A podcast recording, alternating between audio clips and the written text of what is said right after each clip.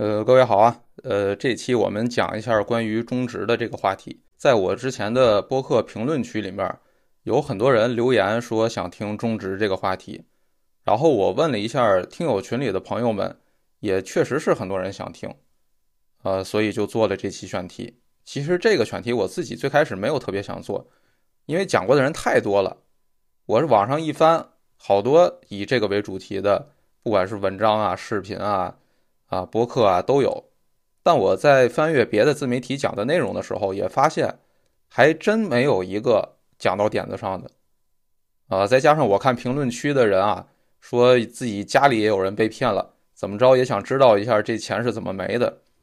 我一看，那我觉得还是讲讲吧，就也符合我们外部性这个播客一直以来反向洗稿的风格啊，就是专挑别人讲错的东西讲。那么大家这段时间以来关注中植，我觉得可能有两个主要原因，一个是前一段时间朋友圈上流传了一个中植爆雷后，他内部的一个理财师的一封致歉信，写的非常诚恳，啊，全是感情。另外一个呢是和中植有关联关系的一家上市公司，叫经纬纺机，公告要主动退市。主动退市什么概念啊？打有 A 股那年就没听说过有几家上市公司是主动退市的。网上有统计的是，我看 A 股历史上大概有五十多家主动退市的上市公司吧，大部分都是跟这个并购重组和转板上市有关系的，啊，都是好事儿要退市。你说因为经营不好主动退市的，几乎是没有，啊，因为一个上市公司你如果经营不好的话。你宁可在上市的期间被 ST 了，你首选的应该还是重整。我们之前讲过司法重整，啊，像海航那样，你如果能重整成功的话，你就不用退市了，啊，还能继续经营下去，这是首选。所以海航当时这么着急的啊，要把这个海航司法重整通过，就是为了让它不退市。那么如果你重整无望的话，而且你真觉得这生意做不下去了的话，你还有一个选择，就是你可以卖壳啊，那你还能变现一次呢。嗯，当然有人说这个注册制之后啊，A 股的壳资源不值钱了，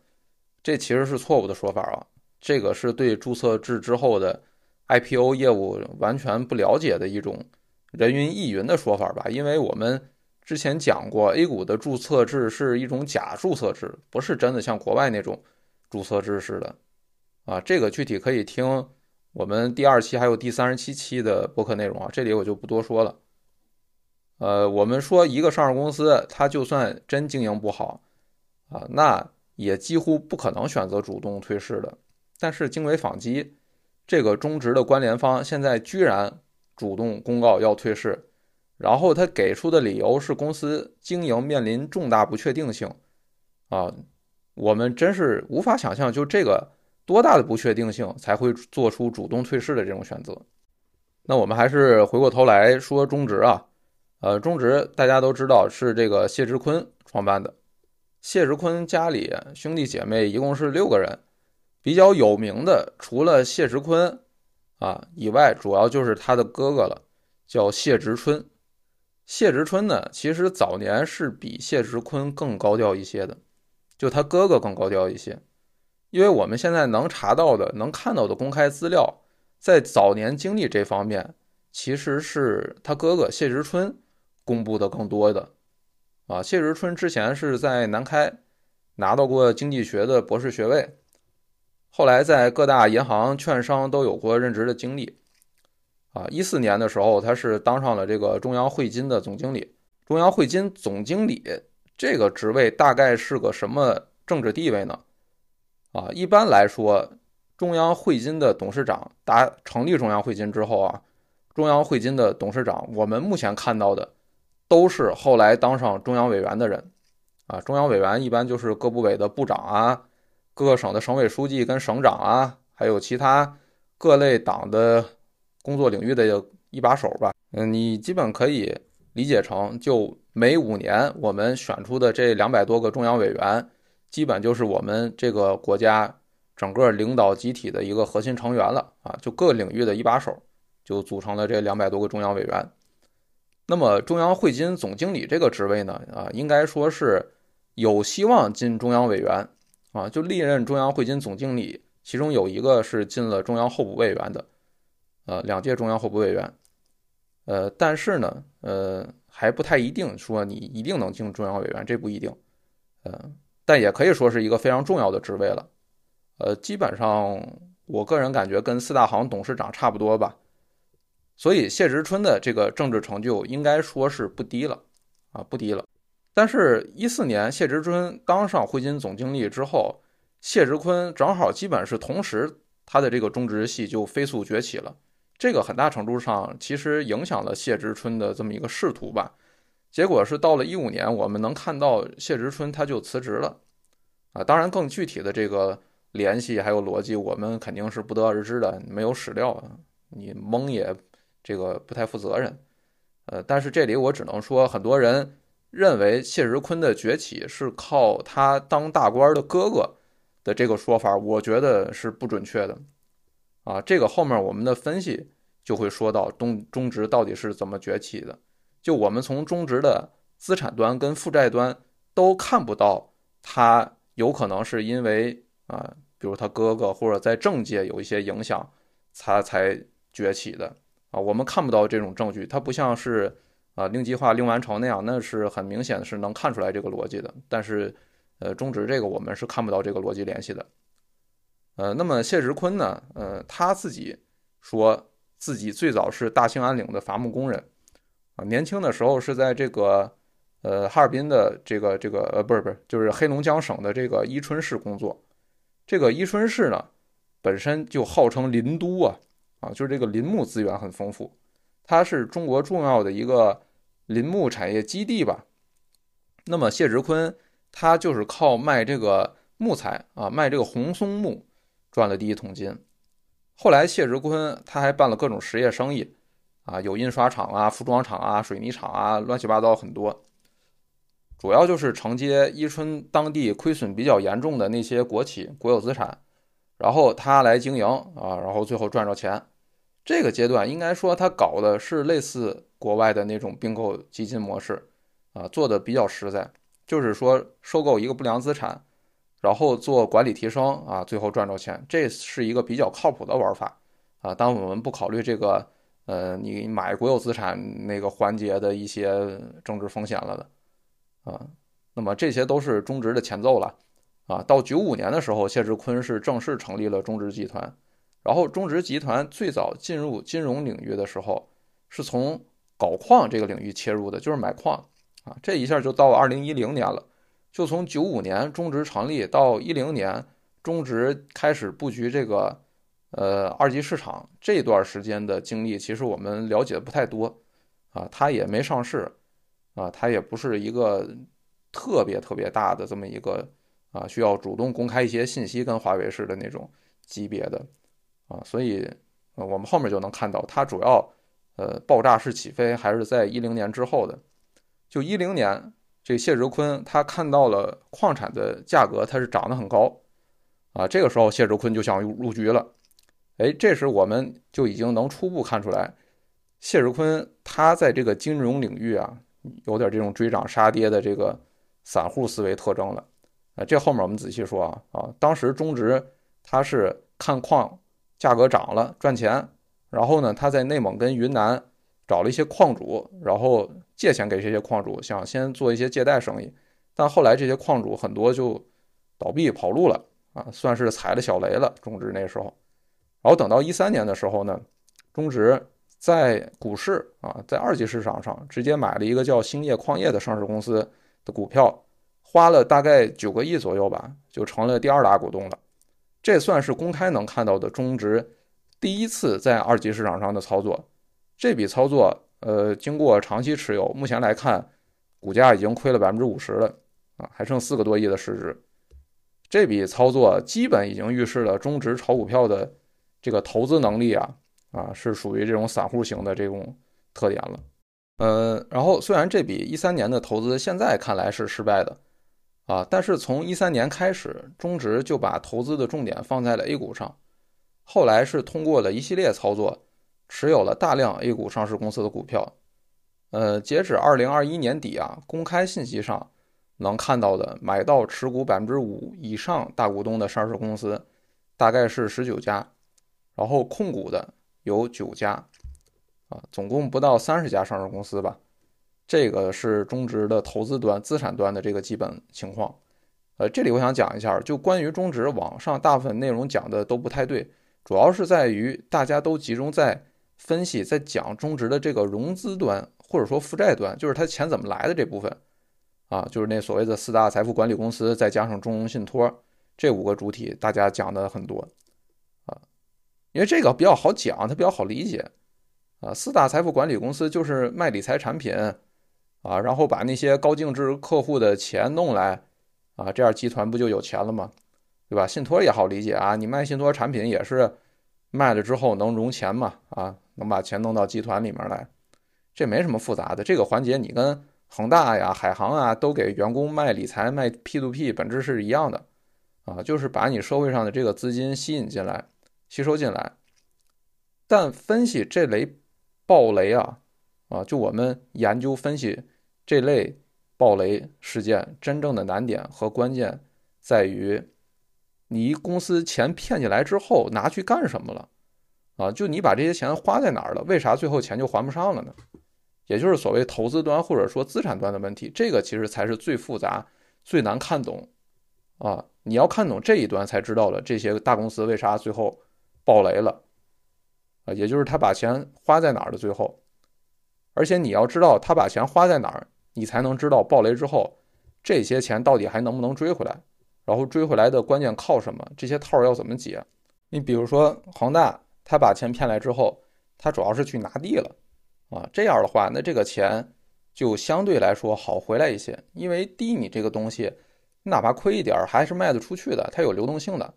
啊，最后合资清算处理完，你不说本金完全这个没掉吧？啊，然后海航那种，他把钱骗来是去买各种不相关的啊，以一级市场为主的资产了，有希尔顿股权，有土地，还有佛像了。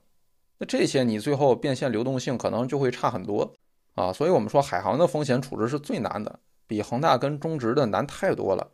啊，所以两位工作组组长可以说是完成了一个不可能的任务啊。现在俩人是中国最年轻的副省长了嘛？那么中植这个资产端跟恒大、海航还都不太一样，它更独特，它的资产端主要都是 A 股的股票。所以，决定中植能不能把暴雷的钱追回来的，主要是 A 股能不能涨，啊，能不能来一波大牛市？这其实，在我们国家目前民营暴雷案例当中，还真是一个非常独特的存在，啊。那接下来我们就说一下它这个资产端具体的情况。呃，刚才我们说了，到二一年底，我们能看到的中值大概持有了不到三十家上市公司的股票。到目前为止，这些资产的亏损大概有多少呢？呃，财新的调查结果在二一年底大概是亏损一千五百亿元，啊，二一年底的数啊。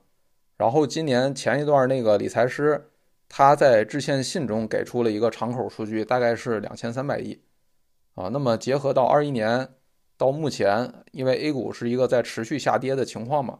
我觉得这个两千亿左右的亏损金额应该是一个比较接近准确的数字。那么中植在这个负债端它欠了多少钱呢？这个网上说法很多，啊，因为之前中植的几大财富公司啊，开年会的时候他吹牛逼说现在我们资产规模已经达到上万亿了啊，那你这样算的话，那你负债应该融资端你也得融了上万亿啊，啊，但实际上这个数字不太靠谱，因为这里面实际上有很多是代销的公募私募产品，啊，就是中植只是当一个普通的二道贩子卖的其他的。机构的这些公募私募基金产品，那么根据己方的调查来看啊，中植目前真正非代销的自己融来的、自己用的啊，或者我们说这就叫资金池了，这个规模大概是三千亿左右啊，也就是目前真正欠的本金应该大概是三千亿。那么结合我们上面说的亏损大概两千亿，那么我们可以做一个基本估算，就是在中植在二级市场炒股票的成果。啊，目前就是亏损了大概百分之七十，嗯，那些要不回来的钱，中植的客户现在，呃，应该说平均还剩下的本金还有三分之一左右吧，大概就应该是这个水平。那么我们接下来再讲最重要的一部分，就是中植具体是怎么炒股票的。他是在那儿分析基本面，然后买入啊，跟巴菲特似的那样搞价值投资吗？啊，或者说是像一般散户似的看看图，分析一下 MACD 什么的那样去买吗？啊，还是说他是做量化投资啊？都不是。上面我们说的这些玩法，你先别管它赚不钱不赚钱，至少这些都是不违规的。但中植可不是这样玩的，这些玩法对他们来说，就算真赚着钱，赚的也太慢了啊。那他们是怎么玩的呢？这里我就要说一个，在 A 股七八年前，就是一四一五年那段时间，很流行的一个词儿，就叫市值管理啊。他们玩的就是市值管理。啥叫市值管理？其实这个词儿意思大家字面上就能理解了，就是要千方百百计啊，通过各种手段把股价搞上来啊。你是可以通过这个消息面啊，你是通过坐庄啊，什么都行啊。但是后来因为这个词儿啊实在太难听了，市值管理监管它也在各种打击啊，现在用的人已经很少了啊，基本大家不怎么提这个词儿了。那么中植系是如何做市值管理呢？我先不讲案例，我直接给大家把它的那个原理先抽象出来讲一下啊，然后大家可以自己再去看看那些中植的那些操作那些案例，看看能不能看明白了。中植它主要是通过做并购的方式搞市值管理啊。首先，中植会成立一些假装真的在做生意的公司，注意是假装，怎么假装的呢？就是公司销售的订单和收入都是来源于中植控制的另外一些公司，就是说中植的一个子公司向中植的另外一个子公司卖东西，啊，你卖的什么东西呢？那可能是一另外一个公司根本不需要的啊，或者甚至可能干脆就没东西，就签签个合同，签个订单儿啊，说提供个服务之类的，什么提供个咨询服务，然后最后给他发个 PPT 之类的，啊，就。这叫通过关联交易的方式虚增收入，反正你两个公司都是中植的子公司嘛，啊，你左手倒右手，你怎么倒都是听老板谢志坤说了算的。那么这样的后果就是让那些假装在卖东西啊，注意是卖方假装在卖东西的那些子公司，它的收入就可以变高啊，那利润就可以变高，这样报表就会很好看啊。这就是第一个步骤，就是叫关联交易虚增收入。那么第二个步骤是中植直接去二级市场啊，去 A 股上买一些股票啊，买一些上市公司的股票，然后让这个上市公司啊被他买股票的上市公司去收购那个刚才我们说过的通过关联交易虚增的收入啊，把报表做得很好看，利润很好看的那个公司，让这个上市公司去收购那个利润好的公司，这样上市公司的净利润。它在收购并表之后就会大幅增加，啊，对上市公司来说就是个大利好，啊，这样我们单从基本面的角度来说，啊，上市公司的股价就能涨上去，啊，然后中植之前不是提前买好了这些上市公司的股票了吗？对吧？啊，提前已经埋伏好了，那这样你等股价并购完涨上去之后，哎，中植不就赚着钱了吗？就可以高位套现了，啊，基本就是这么一个过程。那么这个套利的原理在于，上市公司大部分时候它市盈率都很高啊，小盘股的这个市盈率几乎就很少有三十倍以下的，高的时候呢都六十倍、八十倍、一百倍的都很多。那么就意味着，你如果把一块钱的利润装入一个，比如说市盈率是二十倍的上市公司啊，当然是并购后的市盈率啊，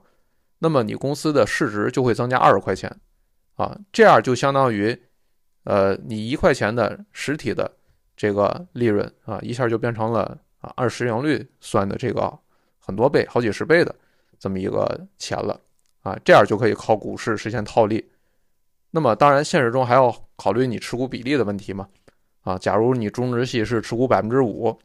啊，如果你收购后的市盈率是二十倍啊，然后那么你一块钱的实际利润，在现金收购的情况下啊，是给中植带来多少的？盈利呢？啊，我们简单一个公式就能算出来，就是是给中值带来啊一，就这个实际利润乘以市盈率二十倍乘以持股比例百分之五啊，也就是两块钱的这个盈利。当然，这里我们说的是现金收购啊，呃，收购分成现金收购跟换股收购，那个换股收购就更麻烦了，这里我们就呃不细聊了啊。那么我们简单推算出来就能得到一个公式，就是在如果你不考虑税收，然后还用现金收购的前提下，啊，只要收购完成后，上市公司的这个市盈率大于中值持股比例的倒数，啊，那么中值就能从这笔收购中赚到钱啊。根据我们上面的呃这个推导，就能简单得出这个结论。那么上市公司大部分上时候啊，尤其是这种小盘股的上市公司，那市盈率都高的吓人，都在六十倍、一百倍以上啊。所以你满足这个条件呀，应该说不难啊，不难。呃，这里我要强调一下啊，就是中值的这种靠并购做市值管理的玩法，其实也不是什么发明创造啊。我们以前在投行的时候，呃，我们主要就是做上市公司并购业务的啊。我可以告诉大家，这种玩法在当时来说，应该说是最初级、最入门的玩法了，不是一个多么厉害、多么复杂的资本运作方法，因为你是靠虚构交易、虚增利润来赚钱嘛，本质上还是用犯规的方式在搞。你犯规赚钱当然好赚了。啊，只不过这种犯规赚钱方式比一般的你纯实体经济领域的犯规赚钱稍微复杂一点点，但也就一点点而已。你一旦看破了它这个关联交易啊，还有这个一二级市场的套利的基本逻辑之后啊，基本上就是利用二级市场市盈率高的这么一个呃套利啊。你看懂这个逻辑之后，就知道这是一个非常简单的思路跟玩法啊。所以我看有的人拿中值跟这个什么黑石啊，跟 KKR 做比较，我觉得。这是完全没有可比性的，啊，国外的并购基金是通过并购不良资产，然后做管理提升，最终实现二级市场的退出，这个是对所有人都好都有利，而且不犯规的方法，这才是最难的。就真的厉害的资本运作，它一定是着眼于企业的经营提升的，资本运作是为企业赚钱服务的，企业赚到钱了，所有人都受益，啊，大家都开心，而且是名利双收。这是正经的高水平的资本运作，所以我总说搞金融，本质是应该给实业当诸葛亮的角色，而不是钻营，天天怎么把这个功夫花在金融本身上面。你要把这个钻研的功夫花在实业本身上面。搞金融的能力，它应该在于能把握实业规律的这个能力啊，而不是你天天在那儿研究各种规则，然后想办法钻规则的漏洞之类这种事情。呃，好，那么中值的这个基本玩法我们就介绍完了。你现在再回过头去看它的案例，呃，也许就能有不一样的感受了。我这里只讲一个案例啊，大家可以找找感觉。就二零一五年的时候，中植系参与了一家上市公司叫康盛股份的定增，啊，然后定增之后，这个康盛股份就以六点八亿元的现金收购了当时中植旗下的一个叫呃富家租赁百分之七十五的股权，啊，就是一个典型的玩法。呃，前手中植先买进上市公司的股票，然后把自己的子公司卖给上市公司，而且这个被卖的富家租赁啊，被收购时成立还不到半年，你说它业绩哪来的呢？啊，一个半年不到的公司，呃，直接估值六点八个亿，呃，百分之七十五股权卖给了上市公司，啊，实际上啊，就是在一四年、一五年那波大牛市期间，中植它搞了一系列这类。把自己旗下的一堆租赁公司装进上市公司的操作，就那段时间很重要的是，因为牛市所有公司的估值都很高，而且并购这个概念非常热，基本上你只要公告个八字还没一撇的并购，股价就能蹭蹭往上涨，啊！但这里面很大一部分其实也是跟牛市有关系了，呃，牛市来了什么股票都涨嘛，啊！好，那我们说到这儿了，大家是不是会觉得中值这个玩法没多厉害？这个无中生有。凭空生财这套东西，它真的能一直赚着钱吗？难道没人管吗？啊，事实是肯定不可能没人管，所以种植就爆雷了嘛。啊，就是种植这套玩法最大的问题，还是在于第一，它大大低估了监管的水平啊；第二，它大大低估了股市的这种牛熊市转换的周期性风险啊。首先，我们说监管啊，就是他以为这套玩法可以一直搞下去，但实际上。监管后来很快就收紧了，啊，包括出了各种打击市值管理啊，尤其是用并购方式打击市市值管理啊，然后再融资新规啊，什么减持新规啊，这一系列，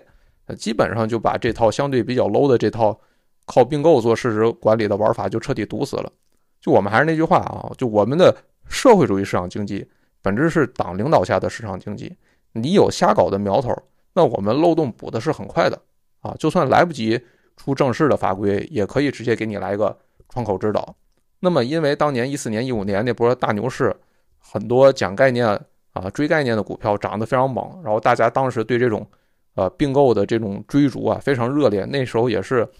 我们 A 股市场上并购的大年啊，所以可以说就是靠并购呃套利的这种玩法，当时是一个非常呃显著的有时代特征的一个事儿。那么另一方面呢，一五年之后股市扭转熊。啊，你就算有真的并购概念的股票，它这时候也会下跌了。我们说熊市来了，什么票都跌，这个时候中植的风险就更进一步暴露了。啊，这里我要重点说一下啊，中植他是真的不懂股市。我们现在从他的各种操作来看啊，他是真不会炒股票。啊，他的这个投资思路，除了上面我说的这种市值管理以外，还算有点运作过程。其他的很多投资完全是属于那种散户追涨型的投资，追概念型的投资。啊，他最早投资矿业就被人骗，而且是在矿业高点的时候杀进去的，就这种散户追涨特征很明显。后来在 A 股，我们可以看到他买的公司还有哪些呢？康美药业、康德新、乐视网，就这些，呃，在 A 股的，就是近十年的明星大雷吧。啊，中植应该说基本都踩过，你故意踩，我感觉都有点难啊。所以这里我们能够看出来啊，就中植它是。又搞一级运作，又搞二级投资，但是它一级运作是钻空子搞市值管理，二级投资是买垃圾股追概念追涨杀跌，啊，就是这种，就是中国这种实业转型的金融很多案例，我觉得都有这种特点。就转型的时候是啊，号称要当中国黑石啊，结果后来干的都是郭文贵的事儿，就这种，啊啊，号称要当巴菲特，结果都买了乐视啊什么这种。啊，就中植啊，最根本的问题还是在于他擅长的是融资，而不是投资。当然，他所谓的这个擅长融资啊，其实就是靠给足够高的利息啊，给足够高的销售提成来融资。你给八到十二个点的利息，那谁不愿意来投啊？然后你还要给销售两到三个点的提成，你综合算下来，你自己的融资成成本都是在十五个点以上啊。就这也不能说是什么能力啊，只能说是某个阶段，这个中国有钱人好骗。啊，就某个阶段，中国的这个暴发户够多了，然后这些暴发户对于基本的金融知识，啊，对于无风险利率，对于底层资产这些基本的概念认知根本就是零。呃，说白了，就是在中国第一代无知识的有钱人崛起的这种特殊的时代背景下，中植的融资能力，啊，这个擅长的这种，呃，这个这个骗钱的这个方式，才能大行其道。啊，所以后来我们说啊，其实到了一八年、一九年左右，中值按理说应该已经快撑不下去了，啊，但是后来二零年、二一年又来了一波牛市，但是呢，中值这个它是以这种垃圾股、概念股为主的投资方式，所以他们这轮牛市，呃，其实没有办法解决自己的根本问题。我们可以看到，它虽然确实是从二一年，呃，不是二一年，就是从呃一九年、一八年之后就一直在压降自己的这个呃资金池。啊，然后赶上一波二一年，又让它这个进一步续命，但是呢，呃，这些只能说是把暴雷的时间往后拖了一下，因为它这个窟窿啊，应应该是没法靠一轮结构性牛市就能补上的，呃，那么到今年我们看这波持续时间已经非常长的熊市，是最后让中值彻底撑不住了，啊，那么最后我们说一下，就目前中值的本金浮亏大约是在百分之七十左右，那么这个中值。的套应该怎么解呢？其实也相对好解啊，因为咱们上面说了，就是处置暴雷问题的本质是要看的看它的这个资产端是什么东西，然后就能判断这个套好不好解。那么中值的这个套呢，它是一堆基本面不怎么样的股票，这个套相对来说中等难解啊。如果来一波牛市的话，怎么着钱还是能回来不少的。我觉得至少能把浮亏压降到百分之三十，应该是有可能的。但是。因为你买的大部分是垃圾股嘛，是搞市值管理的股票，所以能不能全回来，我觉得很难说，啊。那么这些现在等着无法兑付的投资人们，如果说还有可能把钱追回来的话，我觉得方法就是先等等，啊，来一波牛市啊，这样大家也许就能解套一部分了。那当然，这个前提也还是中植不会进一步的搞点其他的幺蛾子，啊。好，今天我们就讲到这儿。